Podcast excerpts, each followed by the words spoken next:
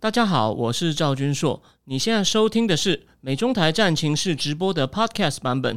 每个礼拜一跟礼拜四晚上8点钟，我都会在 YouTube 上直播，用最口语化的方式深入分析最新的美中关系与影响台湾的重要国际局势。想要第一时间收看直播，记得在 YouTube 上搜寻并订阅我们的频道美中台战情室，也别忘了加入我们的 Telegram 群组，在我们直播与 Podcast 文字区都有连结可以点进去哦。好，各位美中台战情室的观众朋友，大家好，我是赵君硕，欢迎来到今天的125集哦。那今天呢，在谈一些很重要但是还有点混乱的国际大事之前呢，不好意思，我帮我自己业配一下。很高兴这1年多来啊，很多人就是有越来越多人支持我。那也希望我的对于这些时事或者是美中大事为主，偶尔牵涉到台湾的甚至其他区域的大事呢，对你理解这个世界哦，希望你会觉得有帮助。那因为我们这个礼拜一到礼拜四的节目呢，都是以发生了大事为主，所以呢，基于很多理由，从2个礼拜后呢，我们会正式开始推出一个付费专案。那我跟大家讲一下哦，就是你现在看到这个在 YouTube 那个 YouTube 频道上啊，那个在我们这个付费专案呢，如果你想加入的话呢，会在这个方格子的这个网站呢，你就可以加入。那我回去呢，我会在战情室的那个粉丝页上呢，我会再贴一次。那欢迎大家有兴趣的话，如果为什么会有这个付费专案呢？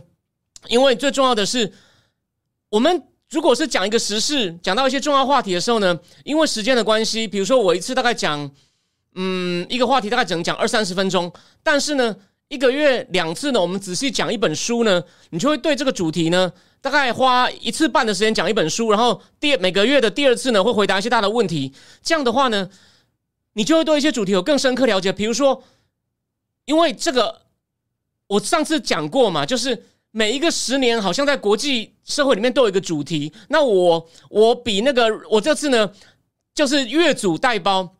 我讲过 Morgan Stanley 那个很厉害的新兴市场的分析师，很懂政治经济学的 Ruchir Sharma， 他说从60年代开始，每10年呢，你会觉得这国际社会里面的政治经济发展呢，都会有一个主题。那我就提出，在2020这个 decade 里面呢，就是冷战遗产的彻底清算。那中俄目前在最后反扑，但当然他们2个反扑会失败，这个我现在预测有点大胆，但我认为就是冷战最后没有清掉的遗产会反扑。当然这个过程我们现在就在开始嘛，我等一下要讲的话题绝对就是这些事情。那它结果怎么样，我们且战且走。那可是呢，比如说，那这个过程里面呢，美元霸权会不会衰落？这个话题你一定会持续听到有人讲。那美元霸权怎么会透过怎么样衰落？我们在5月中那一集就仔细的讲了一半了。那你听完以后，你就你一定会有一种，并不是说我多厉害，是我选的书好，你听了以后就有些很实际的概念。那我们5月第2集呢，我们讲了安倍经济学第一支箭，为什么货币扩张把利率压低，甚至连公债殖利率都压低？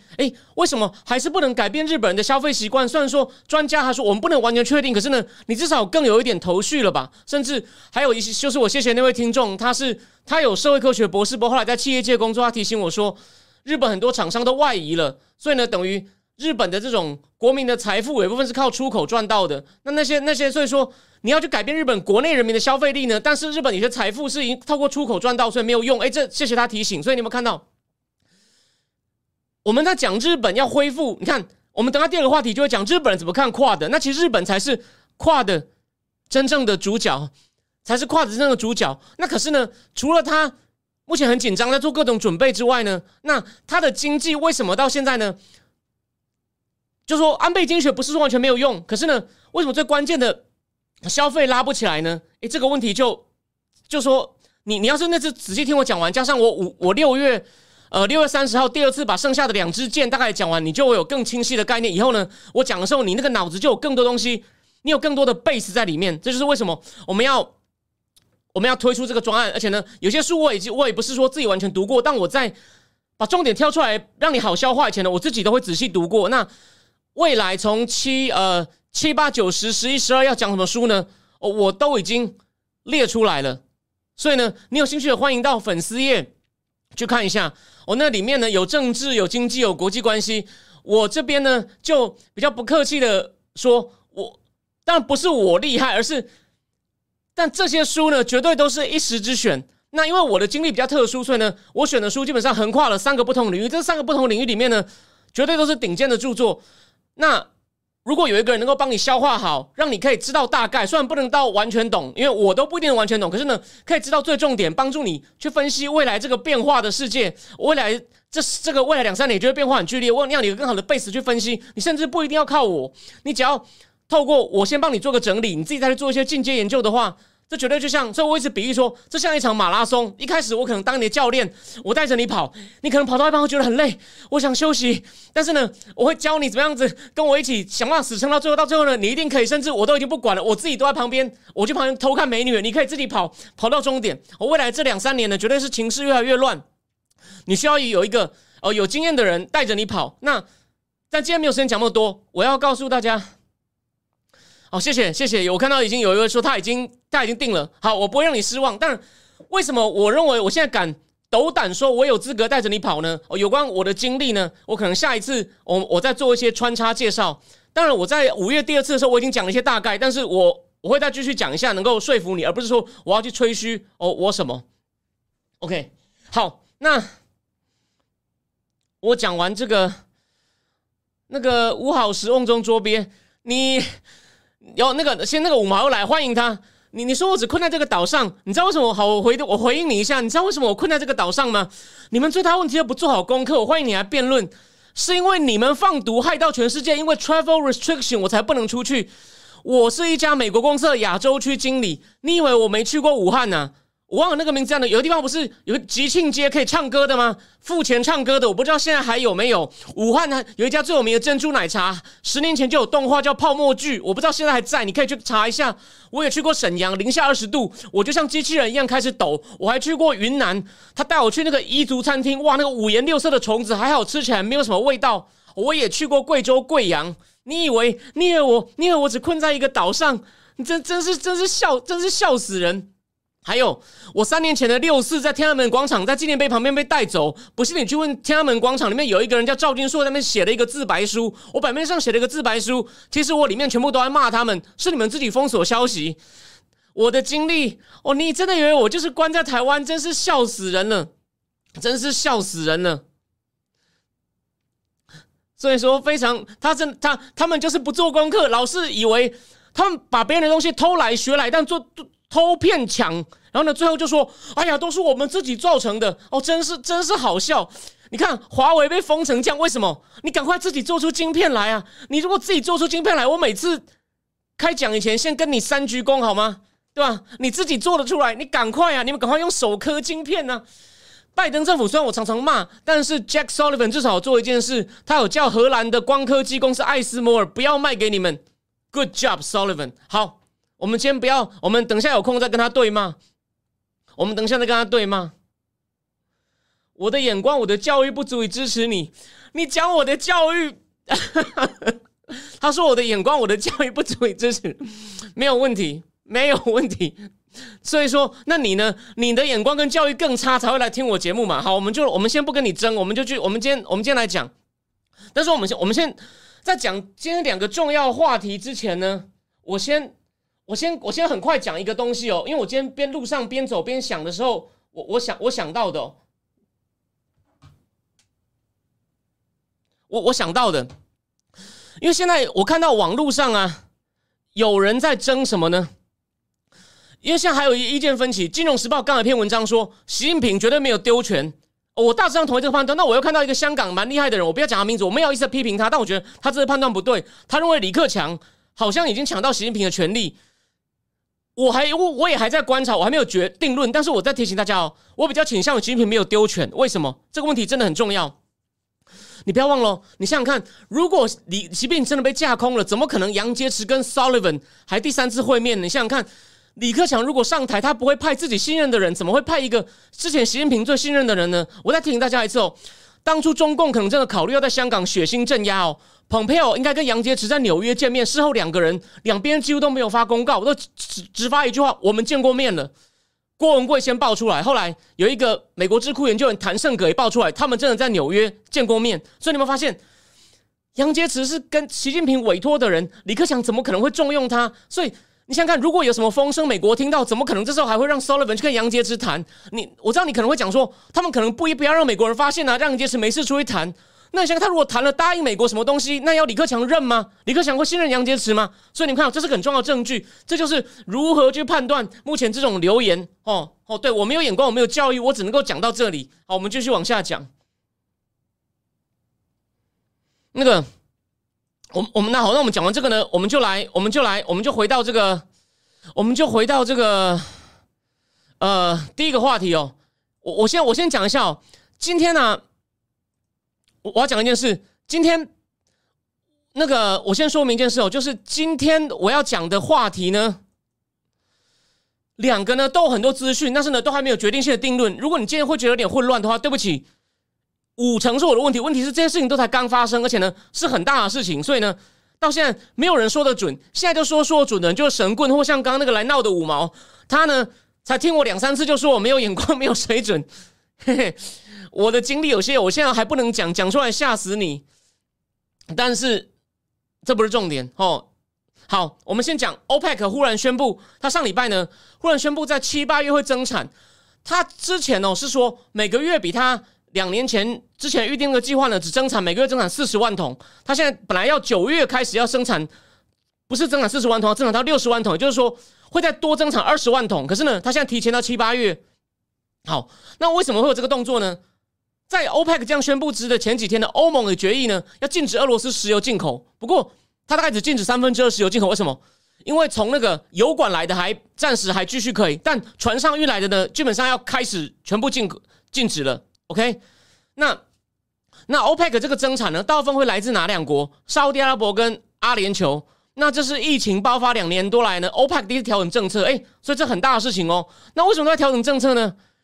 等下来讲。宣布以后呢，白宫就马上归功说，哦，这是沙特阿拉伯的功劳，并感谢阿联、科威特跟伊拉克。那消息呢？其实，在上礼拜三，《金融时报》先独家揭露，还没正式宣布前呢，油价马上就从116跌到112美金，但隔天又涨回。116，为什么呢？是因为就前一天的跌幅又收复了，为什么呢？是因为市场觉得这个幅度太小，你想想看嘛，它等于每个月再多增产20万桶而已。那我等一下会告诉你几个简单算术哦。但目前到底俄罗斯会减少多少，大家还有争议。不过它每个月增产20万桶真的太少。我给你几个数字，还不是决定性的数字，因为我不是石油的专家。虽然说现在消息很多，我可以告诉你一些重要讯息，可是那些数字不是精算过，只是一个粗略的估算。就说反正就是跟俄罗斯那边会少掉的桶数相比啊，你现在一个月只多20万，真的太少，所以市场觉得不够，所以又涨回来了。那其实不只是欧盟宣布禁令哦，英国虽然已经不是欧盟了，英国也宣布他也加码配合哦。所以呢，我客观的说，盟邦一起出去有时候是比较有利，拜登政府这个方向是对的，所以我并不是盲目的黑拜登。因为如果这边插个话题，如果你这几天看到有些人在网络上推荐我的付费专案的话呢，他们会说我是狂热的川粉，我谢谢他们推荐哦。他们这样说，从我去年的表现我也接受，但是我现在，而且去年的一开始呢，好像我那么看坏拜登，好像我很偏激。我的确那时候看比较多右派的东西，可是后来你会发现，我讲的大趋势，虽然不是每件事都中，大致上都发生了。所以现在，而且我现在跟那种真的很右派的已经有点半翻脸。为什么？他们很不喜欢拜登政府那么支持乌克兰，但我觉得这件事拜登政府是做对的。所以我是会看情势调整，是看美国利益跟能不能剿共，把这种傻五毛全部打走。那乌克兰。能够支撑乌克兰跟把中共吓退也很重要，所以我支持拜登这件事。还有，现在我虽然以前去年看右派比较多，但我现在呢，华盛顿邮报我也订金融时报我也看金融时报是蛮偏白宫的哦，经济学人我也看然后法国的世界报我前一阵看比较多，最近看比较少，这些都是很讨厌川普的我都看现在呢，但是他们现在对拜登政府的抱怨呢，我已经不需要去看 Fox News 了，所以你有没有看到？今年呢、啊，但是我的确是按照川普时代非常棒的剿共政策去对比拜登，这个我完全承认，好吗？但只是我并不狂热，虽然我讲话的时候可能语气有点狂热，这是我的问题，完全不是他们错。但是我是非常理性的，综合大量资料给你，然后让你判断，让你自己判断。当然，我有我主观的诠释，你可以不同意。好，回过头来，我们再继续讲。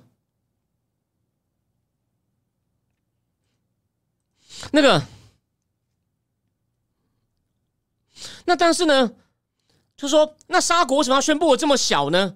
哦，先不讲背后的政治理由，我最后才会讲。他说，他们可能对沙国跟其他这个 OPEC 的成员来说呢，他们已经很多余的产能，就是还可以利用的产能已经不多了，而且呢，他们怕现在一下生产太多啊，到下半年会弄到无法增产，无法继续增产，会变成下半年还是一样缺货，所以他想要留到后面再用，这是他们自己的考量。OK， 那现在呢，欧盟为什么它的禁令不是全面性的禁令呢？因为它顾虑到内陆国匈牙利。所以呢，目前从油管运来的俄罗斯油哦不禁止。我这边先给大家看一个图哦，你看哦，这个就是这个叫做我也不会知道怎么念 Druzhba 吧 ，Druzhba 油管运到这几个炼油厂，这油管来的哦都还可以继续哦。Druzhba 你看了、哦，匈牙利也有炼油厂，可是这个海上的呢？哦，海上的这个从俄罗斯的 Luko 公司来的，或者是俄罗斯最大的这个 Rosneft 来的呢，很快就没了。就这几个炼油厂以后就没有油了，这个我等一下会再讲。那所以总之呢，但是呢，除了匈牙利以外，德国跟波兰也有从油管运来的油，他们说他们会大幅迅速的减少这些油管对油管运来的油依赖，所以到年底呢，预计俄罗斯运到欧洲的油呢会减少90%哦。如果你海上的加上波兰、德国对陆上油管运来的都减少的话呢？所以呢，业内的分析师觉得这个绝对非同小可哦。我再举个数字，我说我现在数字只是粗略的，可是呢也够你看了。五月呢，大概还有50万桶运到西北欧，这只有西北欧，其他地方不算哦。但战争爆发前每个月呢，大概有140万桶运到西北欧。那你看嘛，这50万桶如果假设很快都几乎少掉了，那 OPEC 只增加20万桶怎么够呢？而且这50万只针对西北欧哦，那南欧呢，东欧呢？你想想看，所以你们看到，所以市场当然觉得，哎呀，这真的太少。那我刚刚跟你讲了，其中一个 OPEC 从产业面考虑，为什么他们不要增加太多，这其中一个原因。那等一下后面政治的我再讲哦。好，那目前呢，那俄罗斯的油怎么办呢？它总不能现在一下子是少掉很多，它的油厂要去运作吧，不能叫工人回家吧。目前是中共跟印度在大买，所以我看到一个消息，印度民营的炼油厂呢赚翻了，因为现在从俄罗斯进来的油便宜很多，他把它炼好哦再卖出去，他现在就不卖国内的，开始往外销了哦。那所以其实某种程度上哦，这是短期内需要调整，我等一下再跟大家讲，就说这个俄罗斯的油不会凭空不见，反正会经由一些。就是东边少了，西边去买，反正这样东边西边补一补，到最后还是会达到一个平衡。不过短期内绝对是混乱的。好，那可是呢，到底中共俄罗斯能够吃下多少？能够把俄罗斯全部吃下吗？因为俄罗斯的石油占全世界10%，哎，中印能全部吃下还是有一些疑问。什么？第一，俄罗斯油的成分啊，每个炼油厂能炼的那个油啊，进来的油，它的那个粗糙度不一样，所以不是说。他之前没有炼过俄罗斯油的，可能进来有杂质太多，他不适合，能不能马上炼还是个问题，所以一样要先调整。所以呢，虽然说长期应该是可以调整，可短期内也没那么快，所以会不会有更多混乱呢？很有可能。第二，他们也不想全部都跟俄罗斯买，等一下换他被俄罗斯掐住，他们也有这种考虑啊。这个年代不就大家都互相很怕被别人依赖被掐住吗？就像五毛先生，你们的华为啊。虽然有个海思没有办法自己制造晶片，都请台积电，就有人被美国最后一封死，你们就GG了。你在那边叫，你在那边把我讲的再不堪，事实就是你们华为如雪崩啊，爽啊！吼，好，继续讲。那所以现在呢，其实有数以百万计的，如果去看那种，我看过一个目前在就说买石油的全世界几大石油买家的那个统计表哦，目前最大的买家名字叫什么？叫 Unknown， 为什么？有几百万桶的石油在海上漂流，不知道谁要买，还在找人接手。那国际能源署 International Energy Agency 啊，他就估计啊，俄罗斯最多以后可能每日会减产到300万桶。你想看，如果真的这样的话，这300万桶找谁来补啊？你看那个 OPEC 说，我每天多补20万桶，这不是杯水车薪吗？当然也有估计说不会那么多啦，大概150万桶啦。这是比较保守的估计，可是呢，就算是采用这种最保守的估计呢，也会让石油价格升高不少。而且呢，就不只是原油购买的问题，我刚刚不是给大家看过图吗？一些欧洲的炼油厂，它其实背后是俄罗斯出资的。我以前节目不是讲过，德国就有它背后的，其实它的真正的 owner 哦，是俄罗斯的股，俄罗斯占最大股，因为怕被制裁，现在西方也不敢支持它了。那这些炼油厂呢，也大概负责提炼欧盟大概 10% 的油，每天大概120万桶。那这些炼油厂不运作，不就又少掉了？哦，就算它原油还继续来，路上管子还进来，那又少掉吧？那不是开玩笑吗？所以说你就知道情况。你看我现在给你各种资讯哦，就说要统整，可能还要再过几集哦，请大家先包容一下。那如果这些炼油厂呢无法接收海上运来油，刚不是给你看到有几个炼油厂是要接海上的，那个地图上红色的，我再给大家看一次哦。你看这几个很快就要停了，很快就要停了。意大利的哦，然后应该是有法国的、捷克的、德国的这些就马上要停了。那这些呢，你看他说。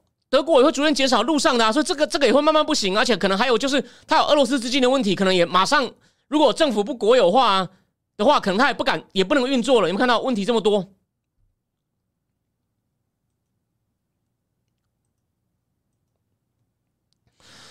所以呢，他说唯一的办法是政府可能要国有化这些炼油厂才能继续运作，但会不会这样做呢？哦，目前 nobody knows。哦，再来，那这个。欧盟这个禁油的政策，谁会大赢家呢？因为匈牙利霍尔美，他短期是最大赢家。他就说，我刚从那个叫 Druzhba 油管继续收油。那俄罗斯现在出口等级的符合出口标准的，叫做可能杂质比较少的乌拉山石油。上周二你知道布兰特不是都还要快要120吗？乌拉山石油只要$95，比布兰特便宜快$30，所以该国的国营炼油厂啊，我刚图上有嘛，有个匈牙利炼油厂一年可能会多赚$20亿，很夸张吧？那至于油管的油何时能禁止，就要看匈牙利脸色了。所以现在匈牙利很摇摆了。那如果是玩油完了以后，下一个欧盟可能禁什么呢？下一个目标很合理，是天然气。有人支持爱沙尼亚总理，但他也承认天然气的代价太大。他说可能会到第7轮才纳入，现在应该是第5轮还是第6轮？那第7轮才纳入。可是呢，欧盟理事会都估计哦，如果我们现在进了俄罗斯天然气，今年啊，欧盟的经济成长本来预估有 2.5 的哦。你看疫情之后复苏很重要哦。他说：“如果今天的机会只剩下 0.2%， 我认为这个代价太大了，连我都虽然我很想修理普丁，可是这个代价真的要付吗？我认为这个很残忍哦。好，再来最后我们来讲一些政治面的，但不好意思哦，老问题，我又忘了插插头了，给我10秒。好，我回来了。其实沙地会愿意增产哦。”是美国外交努力的结果，所以我不是讲过吗？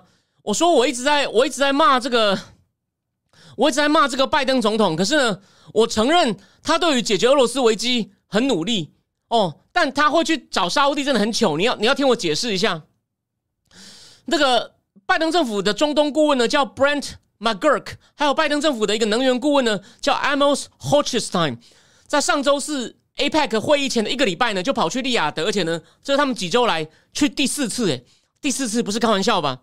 然后呢，他们去当然不是只有谈石油增产而已啊，还有讨论什么更广泛的能源安全协定议题，还有什么呢？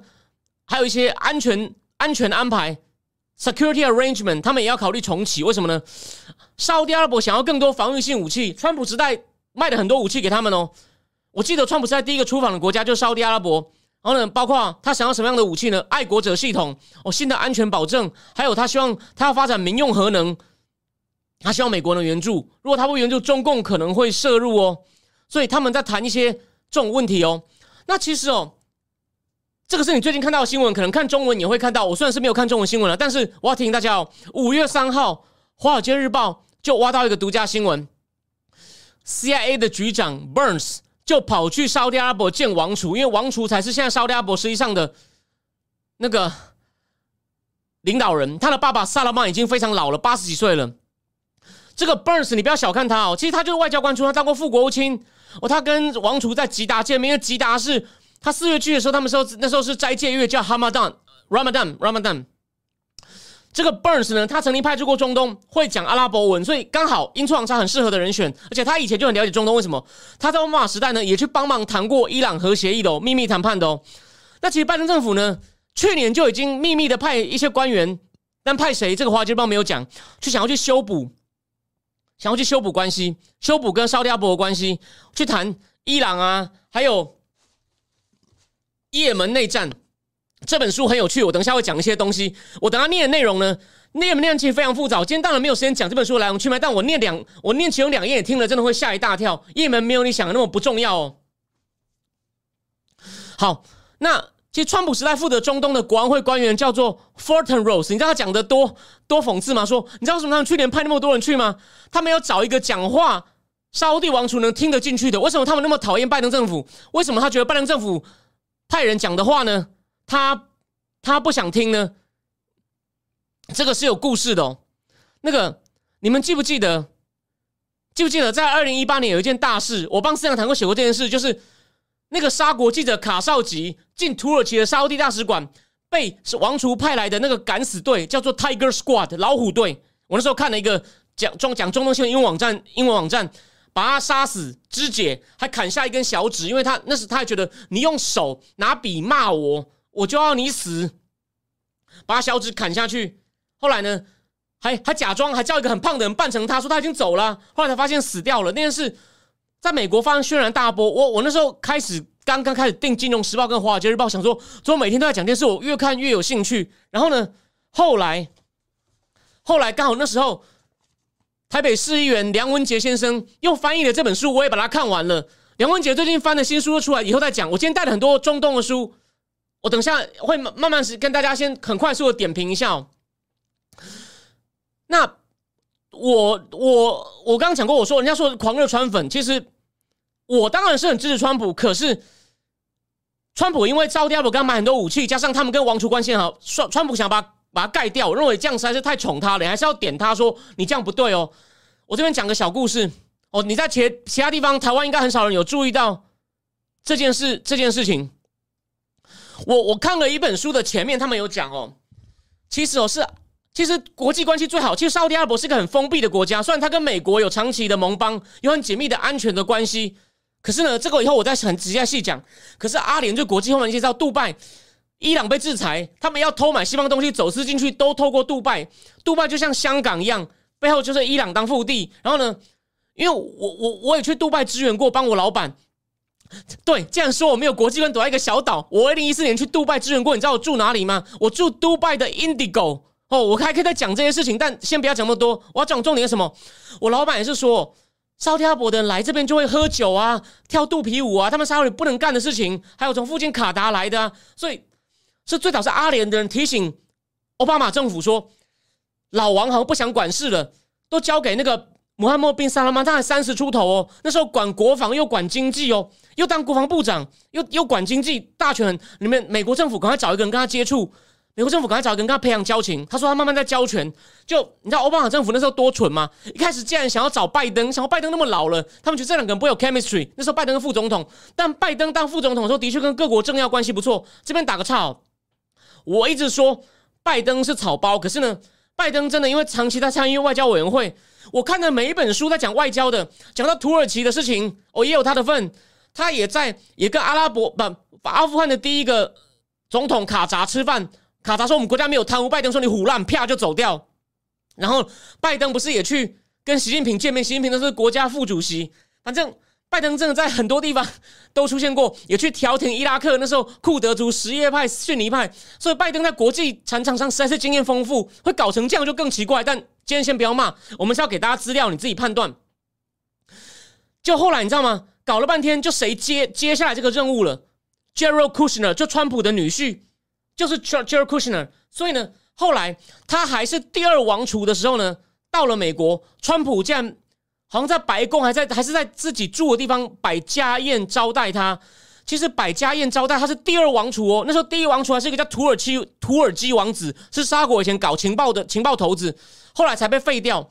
所以那时候美国人就觉得美国其实有点打破外交惯例，但就知道川普跟他的女婿 Kushner 的投资是非常有价值的哦。这是我看《Time》杂志讲的。你看他还是第二王储的时候，访美就给他非常高规格。川普他们岳父跟女婿在家里招待吃饭他，虽然他好像据说他不太会讲英文，所以应该还是有翻译啦。好，那我们继续。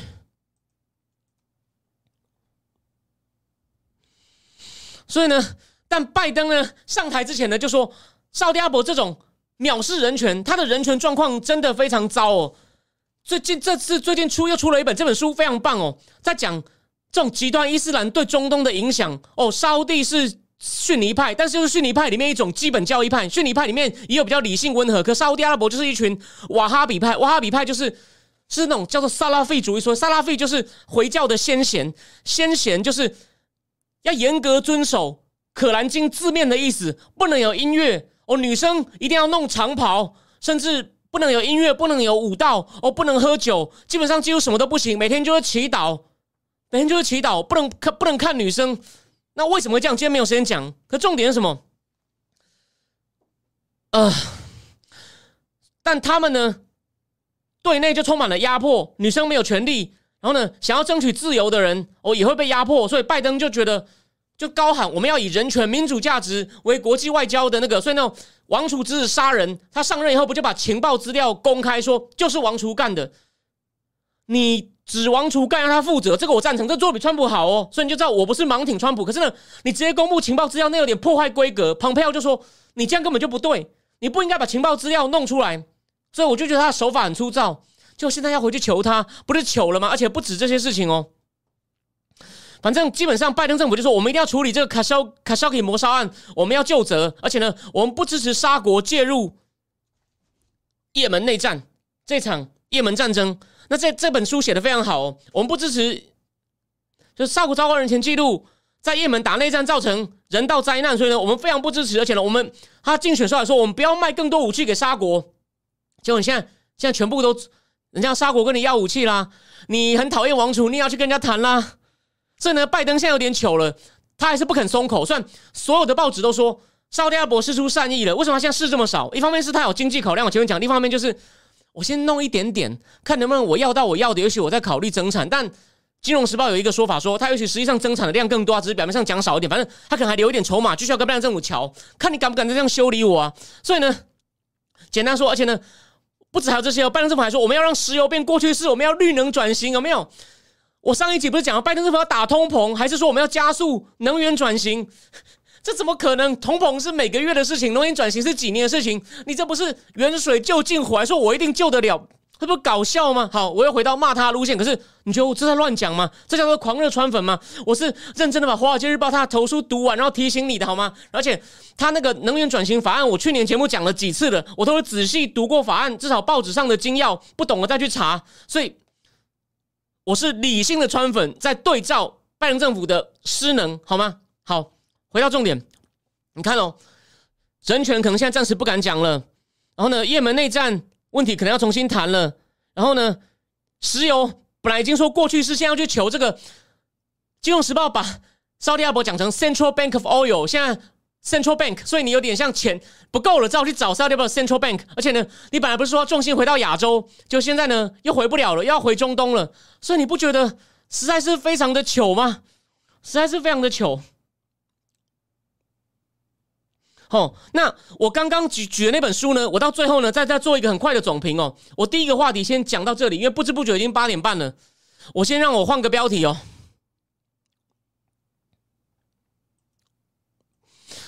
Quad 这篇呢，我再跟大家讲哦，这篇前半段跟后半段它的语气有点不一样哦。前半段充满乐观，后半段充满忧心，为什么？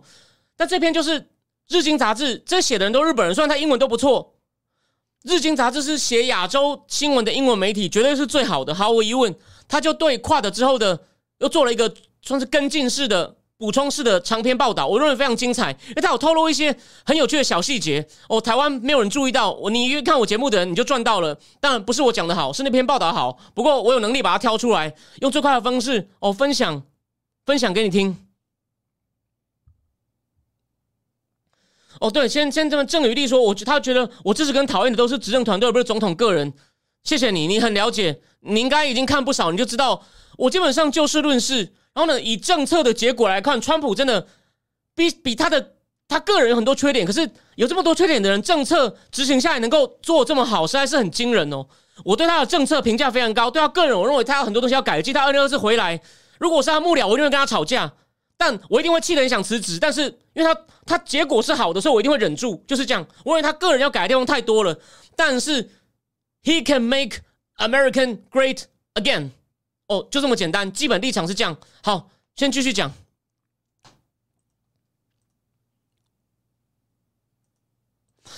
Quad， 你知道那个日经的报道怎么讲的吗？当记者拿到 Quad 的公报时呢，都开始搜寻两个关键字：中共跟俄罗斯。结果呢，什么都没有搜到，只跳出一个字“南中国海”。我节目也有讲吧，只有提到一个“南中国”，才有 China 这个字。他们啊，虽然公报有提到说四个元首是有讨论如何回应在乌克兰的冲突哦，讲到要解决人道灾难，可是呢，这些他说这个报道说。这种温和的都不敢点中共，不敢点俄罗斯，似乎证明了大家对Quad的观感是一个不温不火的团体，无法直指关键议题。可是呢，他要提醒我们说，准备声明的日本官员非常开心。哎，为什么呢？这就有趣了。所以为什么我一定要把这个报道挑出来，提醒大家？另外，这种是日本的视角，因为有日本官员就跟这个日经杂志的记者说：“我们拿到我们想要的了。”哎，他们到底想要什么？对日本人来说啊，会谈的真正目标呢是。要对潜在盟友跟伙伴喊话，美国是要建立一个可靠的联盟来对付，万一中共无力犯台。那不提到俄国呢，是要让印度可以接受，这个我有提过，但这个一般人都看得出来了。只要你对国际政治有兴趣的人，不提到中共是干嘛，要让东协国家买单。而我认为这个逻辑说得通，可是呢，这样我觉得你要让东协买单很重要吗？哎，至少日本觉得很重要。我有在我脸书上贴过，你没有看我脸书的人，我有看过的人就知道我在讲什么。我在我脸上贴过说，原来在Quad一完之后，岸田真的接见了，也不让接见啊，泰国总理普拉育去了，也见了马来西亚那个总理叫什么名字我忘了，叫什么伊斯迈吧，那个我真的忘了他的新的名字，就把马哈迪干掉那个。哎，不对，又马哈迪完以后第二个了，又换了一次，本来要马哈迪推下那个也被换掉了，新的这个我真的不知道名字，好像只有菲律宾那个因为刚换还没有见，泰国、马来西亚还有一国。我不确定是我忘了，反正他建了三国，表示他真的很努力，在想把东协拉进来。OK， 好吧，那这可以接受。所以日本人真的有在准备。好，我们再来哦。反正重点是美国不想单挑中共了，因为北京有主场优势。你不要忘了那个原则 ：anti-access area denial， 就是准备很多潜艇，准备很多东风飞弹，让你航母进来怕被打。所以他说，现在美军可能会退到第二岛链来进行保卫台湾的动作。好，这个军事细节今天先不讨论哦。虽然美国在本区有5个条约盟邦，但缺乏像北约的组织，所以什么？他现在赶快布阵 ，OK？ 但是我觉得这个布阵有点太慢。我认为你应该先把这个Quad的4个就弄好。但这个我自己的意见，我最后再讲。有哪5个盟邦呢？帮大家复习一下：美日安保、美韩、美菲、美泰、美澳。所以我之前不是讲过吗？我对泰国有点了解哦。泰国以前的军事强人。推翻民选政府的，那也不算民选政府啊，也是民选独裁啦。那个叫什么他农将军，还有萨瑞特将军，这些都是早期美军训练，然后呢，去支援美军在越战的那些高阶将领。后来都因为有视野，跟美国关系好，所以就发动政变。只要看民选政府贪污，他觉得我有机会了，就发动政变，都是美国扶出来的。但后来这个关系又越来越淡了。可是呢？美军每年在亚洲进行最大演习 Golden Cobra， 好，就是在泰国进行的，所以美泰还是有一定的关系程度哦。好，继续，但大家现在缺乏像北约组织，所以就是等于是美国跟日本现在分头进行，那日本人更拼命。简单说就是这样子，为什么呢？因为华府的这个日经的报道提醒我们说，在华府智库的兵棋推演发现呢。越多盟邦一起的话呢，美国就越能够强力回应中共侵略台湾。他只是简单提，他没有讲兵棋具体推演结果。我觉得兵棋推演结果都不能够仔细公布，就像他们推演台积电被中共网路占怎么办，他只讲一些大略结果，因为不能让中共知道他们怎么模拟的，免得泄露情报嘛。万一这兵棋模拟有一些 CIA 提供的情报，那怎么办呢？对不对？所以今年呢，负责准备新闻稿的日本呢，就做到拧出一份要让印度和东协都能接受，又在实际上针对中共的公报。OK， 好，我认为这可以接受。可是呢，我上次节目不是讲过Quad吗？你还是讲到太多跟军事无关的东西，那个分量太多了哦。你如果怕有这个目的，那不直指中共，不直指俄罗斯，我接受，我也觉得合理。那所以说他们有个重点，所以呢，他说这个日经杂志来说，希望将来历史学家回顾今年的Quad，他们也许会说，今年是终于把印度呢拉进来，一起对抗中共的一个会议。所以呢，他们就越的不要让印度去谴责俄罗斯，这时候不是优先事项，重点是要印度能够诚心诚意的参加Quad，而且呢，在必要的情况下，能以他愿意的方式做出贡献。什么叫他能以愿意的方式贡献？他们也不期望，虽然印度海军其实不弱哦，印度的空军飞行员实力也不差哦，他们有希望印度真的飞来，从印度飞到印度洋，飞到太平洋，跟他们希望干嘛？在喜马拉雅边境，军力越强越好，来牵制中共，吸引中共注意力。好，他后半段呢就一直去访问一个人，谁呢 ？Elbridge Colby， 川普时代的应该是国防部次长，他最近出了一本书叫《The Strategy of Denial》。我们大概没有时间讲这本书哦，但是 Elbridge Colby 最近蛮红，他也跟那个一直最看好解放军有能力要准确要打台湾的 Stanford 那个研究员梅惠玲，他们在华尔街有投书说，俄乌战争美国不要分太多精力在欧洲，你要注意亚洲啊。这个 Colby 他后面就大幅引用了 Elbridge Colby 的观点，我们就一个一个来谈哦。这个，那在我谈之前呢，这个报道还有很多亮点哦，他有讲了一些很有趣的小故事哦，你听完就知道为什么我一定要讲这篇文章。他说，在Quad高峰会的结束那天晚上呢，拜登已经走了，不是中俄的战机也同时巡航吗？岸田请了 Modi 到他赤坂的国宾旅馆吃饭，但他没有请那天也还在东京的澳洲新总理 Albanese 哦，他说啊，为什么岸田要这样做呢？他说，跟印度打好关系，不是只是为了台海有事，还想要改变印太未来的权力平衡。但是呢，日本这样拉拢印度呢，主要是从2000年中期开始。那这个缘由，等一下我提醒大家哦。安倍在2014也跟 Modi 做新干线，从东京坐到大阪，也是在那边跟他谈说，我们一起来搞一个东西吧，我们要 do something， 不然中共这样迟早我们两个都不安全哦。但他们呢，是从2000年这个世界第一个 decade 中期开始。为什么呢？日本驻美大使馆的官员常去五角大厦，在一间叫 3A932 的房间拜访什么国防部的净评估办公室。那个办公室呢，不是针对现有的防卫政策、现有的军力，而是去想象未来。那个办公室的主任叫 Andrew Marshall， 他94岁才退休，经历过8个总统。我在铜锣湾书店不是介绍过这本书吗？我先念一小段哦。这本书呢，他最后选了美国、中共跟欧盟这三个国家的代表人物，美国就选了这净评估办公室的 Andrew Marshall， 他是被尼克森所聘的，历经8个总统，他在2015年才退休。他呢会提醒大家将来有什么重要的武器，最早把中共视为美国头号战略威胁的人之一，也就是他启发了白邦瑞写百年马拉松那个人。你看这个人重不重要？他也启发了日本。他说，日本驻美国大使馆的官员其中有一个大使叫做加藤良三，他还当了日本棒球协会的好像会长。他们常去五角大厦问 Andrew Marshall， 他被问到说日本要怎么因应中国威胁，他就回答说，你要注意印度哦。反正 Andrew Marshall 很有先见之明，他都是看10几年、20年后的事情。然后再来呢，日经杂志又引用了一个人，是日本陆上自卫队的退役中将，他叫做基部晃一哦。他讲了一个很奇妙的细节哦，这果然是日本人哦，果然是日本人。他说这个真的，我这个还没有一个报道注意到过，只有日经注意到。他说，拜登在回答那个会不会保卫台湾的问题以前呢，他是低头看了笔记本。所以，但是说幕僚帮他准备好答案，幕僚也知道可能被问，但是呢，你以为这样就完了吗？他说，拜登在回答这个问题以前，他已经把这个小抄已经合上了，要走下讲台了。但忽然被问到这个问题，他要打开本子，然后照稿子念。他念了什么？他说 ：“The idea that Taiwan could be taken by force is just not appropriate。”这个是不适当的。It will dislocate the entire region， 会让整个区域乱掉。And be another action similar to what happened in Ukraine， 就是等于乌克兰的灾难又复制一次，所以呢，我们不会让它发生，我会军事介入。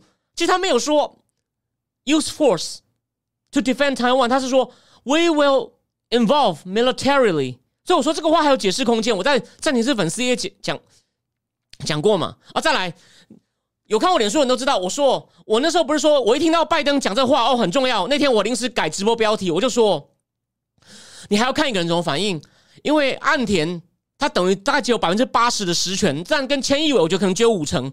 千义伟上一个嘛，那个倒霉鬼苏嘎，日本真正的影武者还是安倍晋三呐。所以果然，你看，就给印度媒体抢先跑到日本去访问安倍晋三，所以日经也讲了，安倍那时候事后也告诉自民党国会议员，美国人一定对这个问题要怎么回答已经讨论过，所以呢，绝对不是失言，他就是这样讲。我也说了嘛，虽然我之前都讲说他是被逼才这样讲，但这次呢，他们已经知道又会被逼一次，所以呢，已经准备好了。我也说了嘛，这不是坏事，而且呢，安倍也认为拜登在调整战略模糊会表达他的意向，并压制中共。你以为只有安倍吗？安倍不令人意外嘛？安倍毕竟最挺台。重点来喽，日经杂志讲喽，另外那个其实很瞎，但讲话很麻辣、很过瘾的麻生太郎也同一天也告诉麻生派的议员说，美国已经发出清楚的讯息了。而且麻生，你看他引了一个东西非常标准的麻生式的风格。麻生还开玩笑说，拜登在当副总统的时候绰号是 Slow Joe， 他现在变成 Speedy Joe， 不是 Sleepy Joe 哦 ，Speedy Joe 变成快速光速桥了。OK。你看，连麻生讲话，你看都从自民党那边议员那边挖到了，所以这篇报道很有价值吧？那重点是，再来这句话呢，是这个报道里面一句很简要的话，但很重要。这是6月1号出的报道，我在5月24号战情室写的文，也有表达过类似观点。我等一下证明给你看，所以我并不是盲目反对拜登，我也认为拜登这个话有正面的意义，我也是肯定他的，好吗？他说，对日本来说，搞清楚美国总统想什么至关紧要，因为这牵涉到日本自己如何回应台海有事。我回去把我在5月24号写的那篇文章，我也写过意思一样很一样的话。我说有这句话了，日本人才知道，我们才有底气跟美国人说，我们要一起准备好，跟自卫队说，老大讲话了，我们小弟还不跟着出去杀吗？就这个意思，我就会贴出来。你看跟这段话意思一不一样？所以拜登有正面的东西，我一样点出来，我绝对不会因为我批评他，我就不讲。好，那再来要回到 Elbridge Colby 认为哦。你知道 Kobe 讲了一个很惊悚的东西，他说如果中共动手的话呢，他可能不是只是闪电打台湾，他可能会很快想办法让美军跟盟邦的武力瘫痪。这时候报道就提醒我们，南京军区呢目前有18艘柴油动力潜艇，18艘我们现在只有2艘有2艘海龙海豹海狮是24大战留下来只能当训练舰，海龙海虎也是跟荷兰买的二手舰，那时候买的时候中共还跟荷兰召回大使，有没有？所以那时候我们的荷兰大使根本不是外交官啊，是谁？顾崇廉将军啊，顾崇廉将军是水准很高的军人。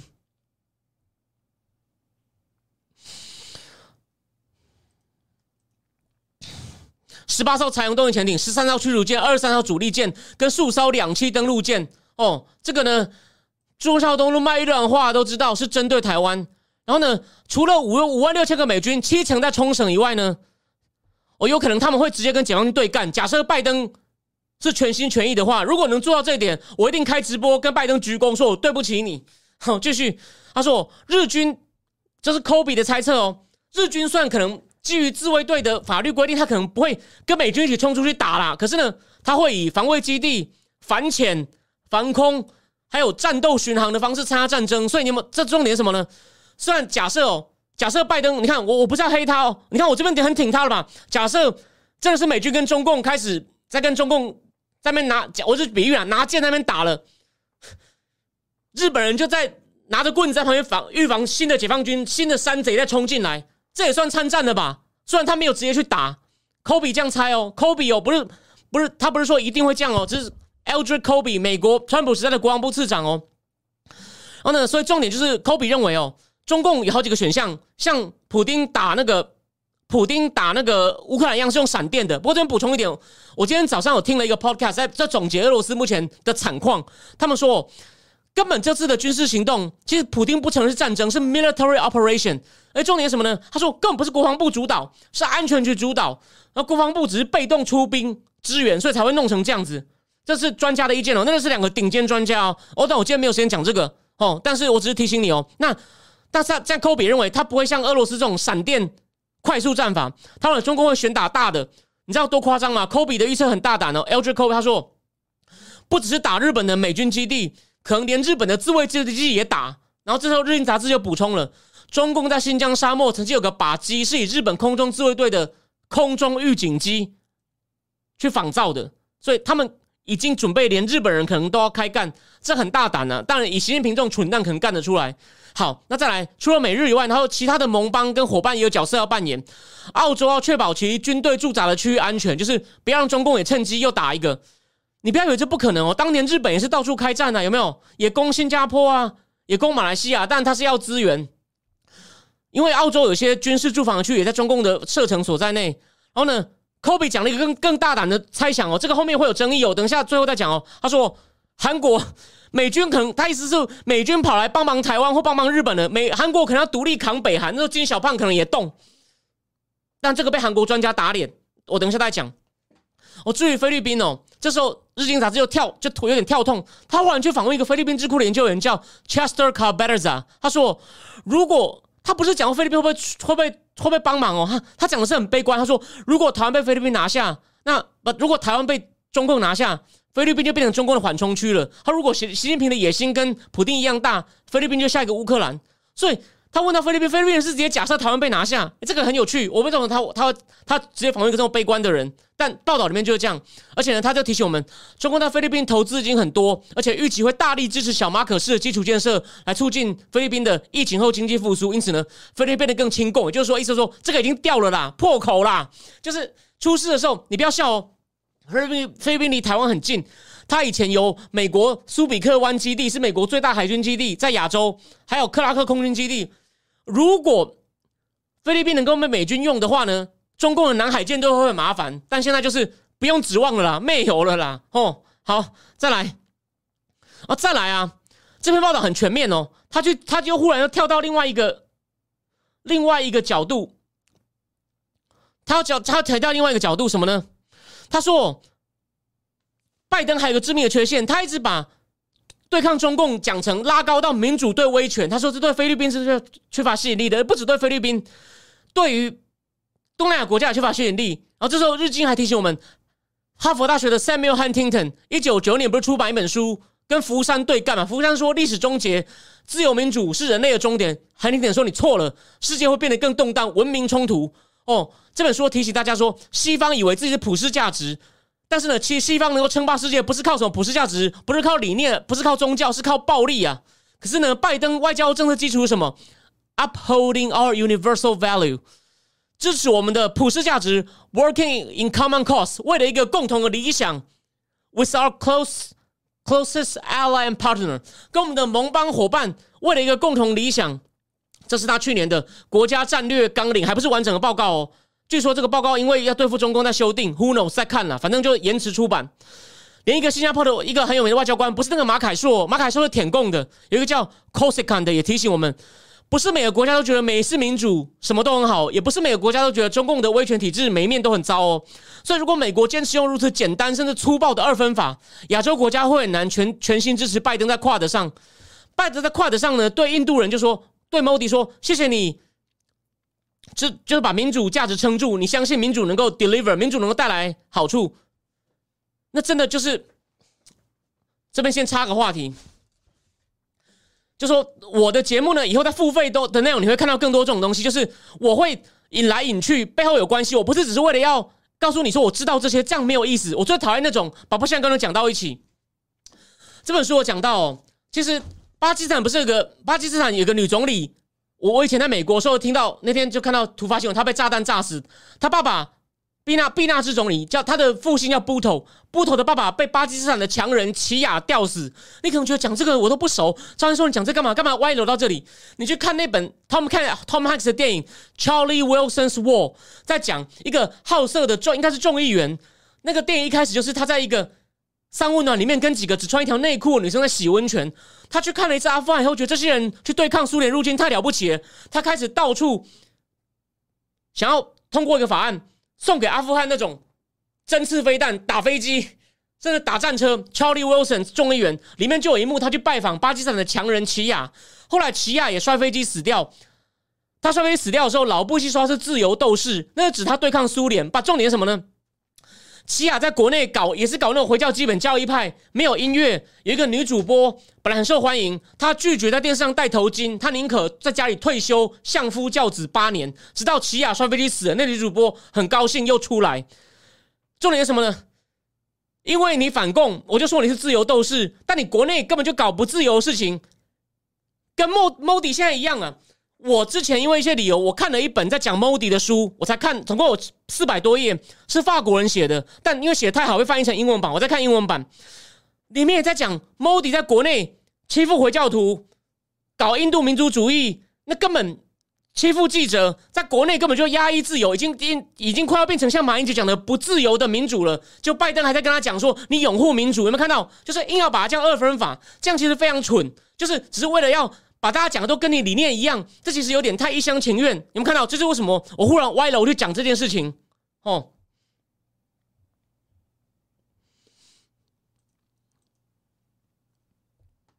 那所以呢，重点是什么呢？所以呢，这个Quad要弄起来呢，还是老话，短期内这个倒是跟那五毛，每次五毛被人家反驳就说，你们能不能光讲理念？哎呀，世界上哪个国家不是利益？美国帮助他们也是为了利益。这句话只对7成8成，没有错，它是重点。所以回到重点，关注利益比较实际哦。所以他这边又回到要补充一些外交史哦。所以这篇报道真的什么都有，日本人水准很高。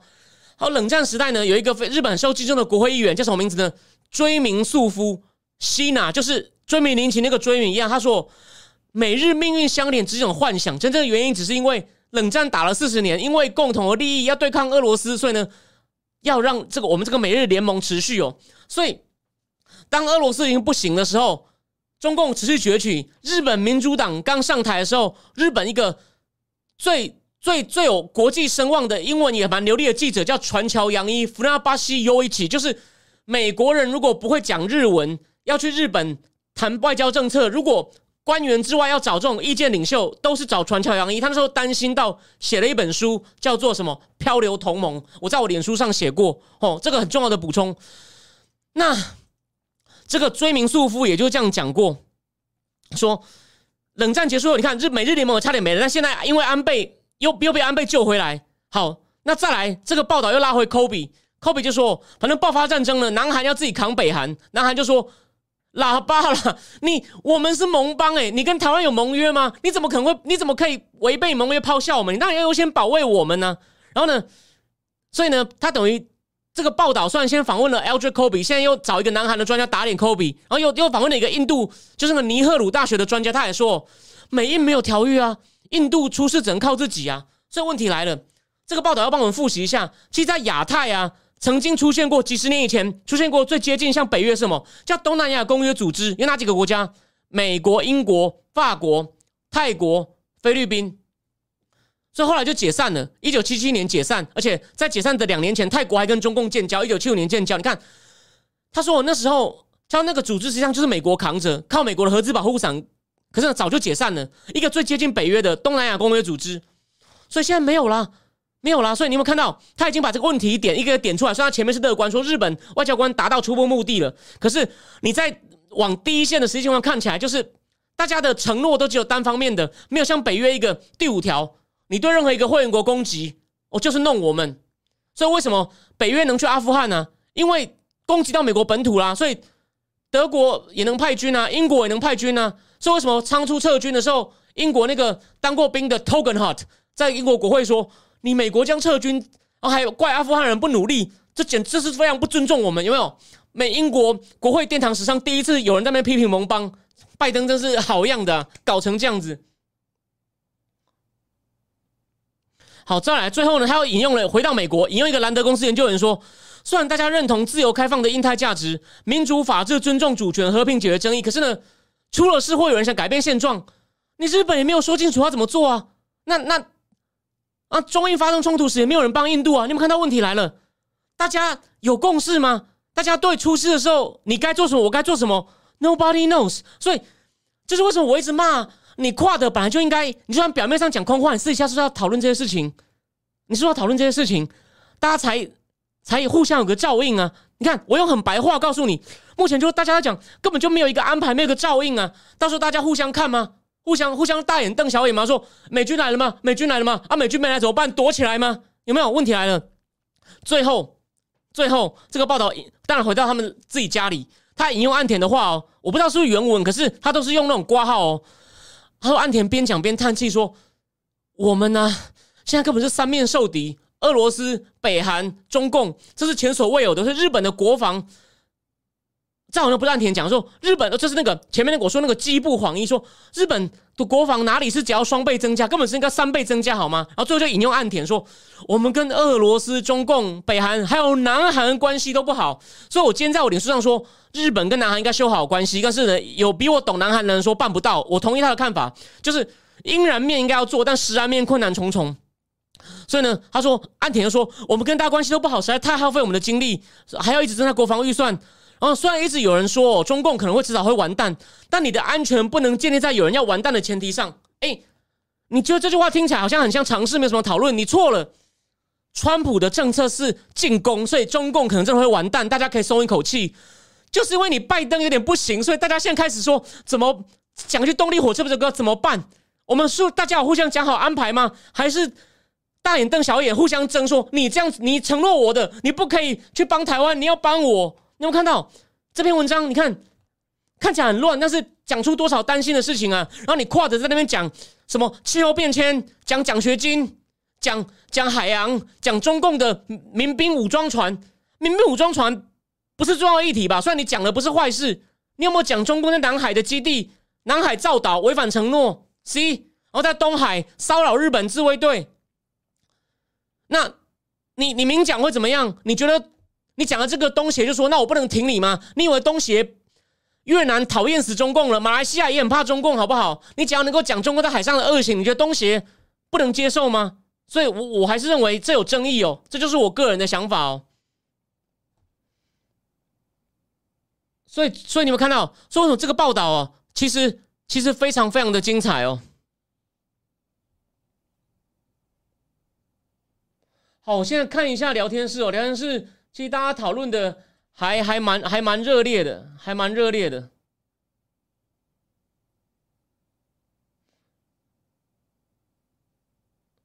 我没想到有人是从欧洲看我节目，非常谢谢你。好，那所以呢，我这篇就跟你讲，东西很多，然后重点就是你们看到，好像还是不够快。虽然日本这样安排是有它的意义的，所以你们看到大哥不够坚定的时候呢，小弟就你看我看你，虽然想做点事情，就假设先不要讲川普本人是有些问题，如果是 Pompeo 跟。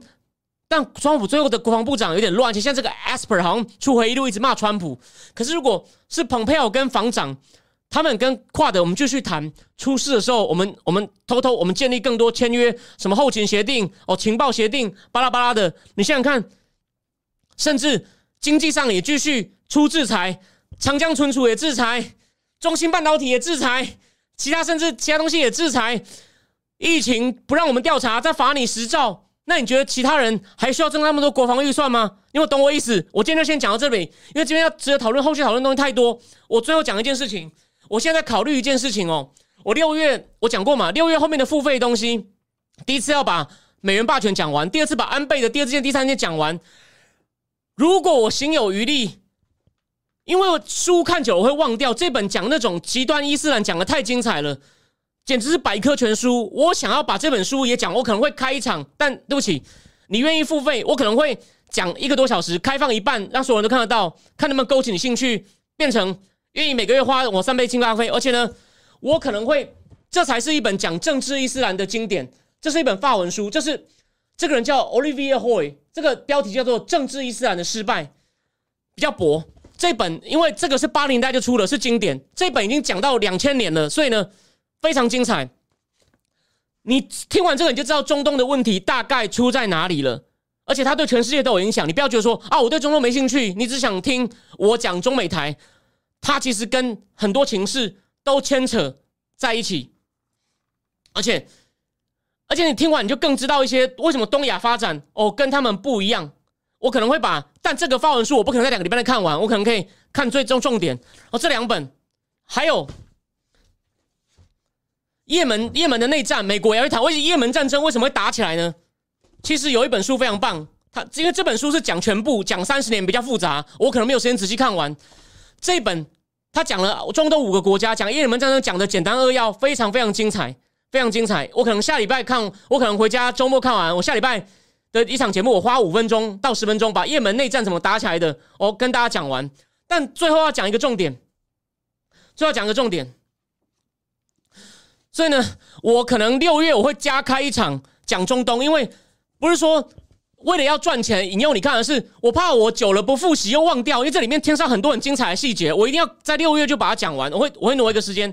那最后我要念一本就也门战争今天当然不可能讲完，但我念两个东西，你听完你会觉得非常的 amazing。你听我说，阿卜萨雷赫，你先反正就阿拉伯名字，想要探听也门营地的详情，但希特拉已经等不及。他说营地都很好，营地照料的很好，他们有受到保护。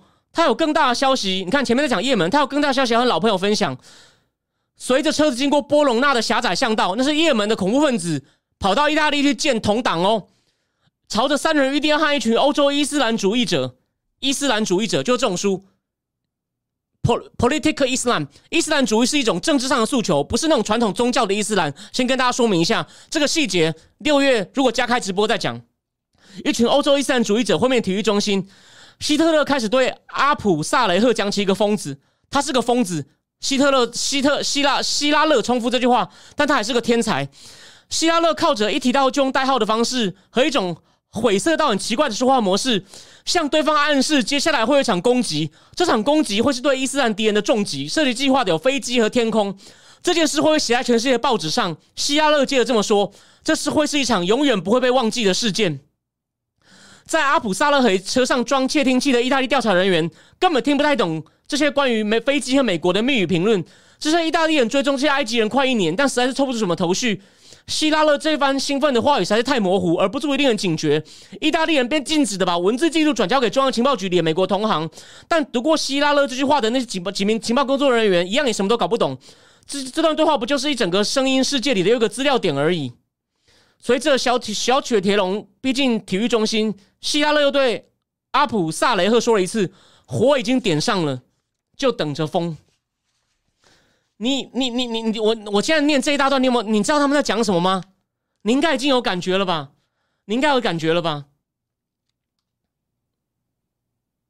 然后再来哦，我再念一个东西哦。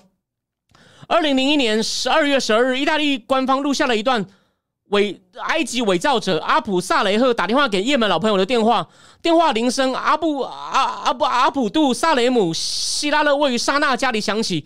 但阿卜萨雷赫听到的话并不是政治安全组的上校他弟弟，这并不打紧。这两个人都知道发生什么事。我不是听说你要去美国？阿卜萨雷赫说。我得很遗憾的说，我们没办法进去。那位年轻人回答，那是我们最重要的愿望和我们重大的目标。聊天室有人讲了，他们在讨论准备要发动911攻击，早就被录到，但是没有人确定他们在指什么。所以你认为也门不重要吗？各位观众，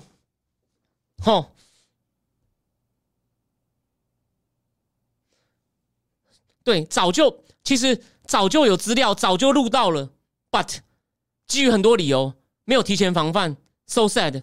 这本书讲的非常精彩，从台湾会翻译出来也是个奇迹，我都不知道谁会买。哦，我真的看了就忘，里面太多细节，太多难记的名字。看6月有没有机会加开一场，就是付费以后第一场 bonus 直播，我们把中东的情况大概讲一讲，好吗？今天不知不觉9点10分了，非常谢谢大家。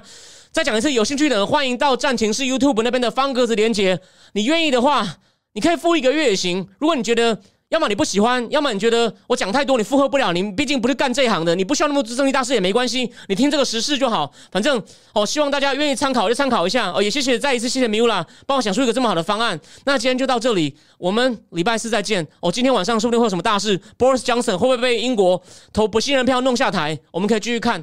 好，那就先这样。然后撤关税的新闻越来越多了，我们礼拜4再继续谈。大家晚安。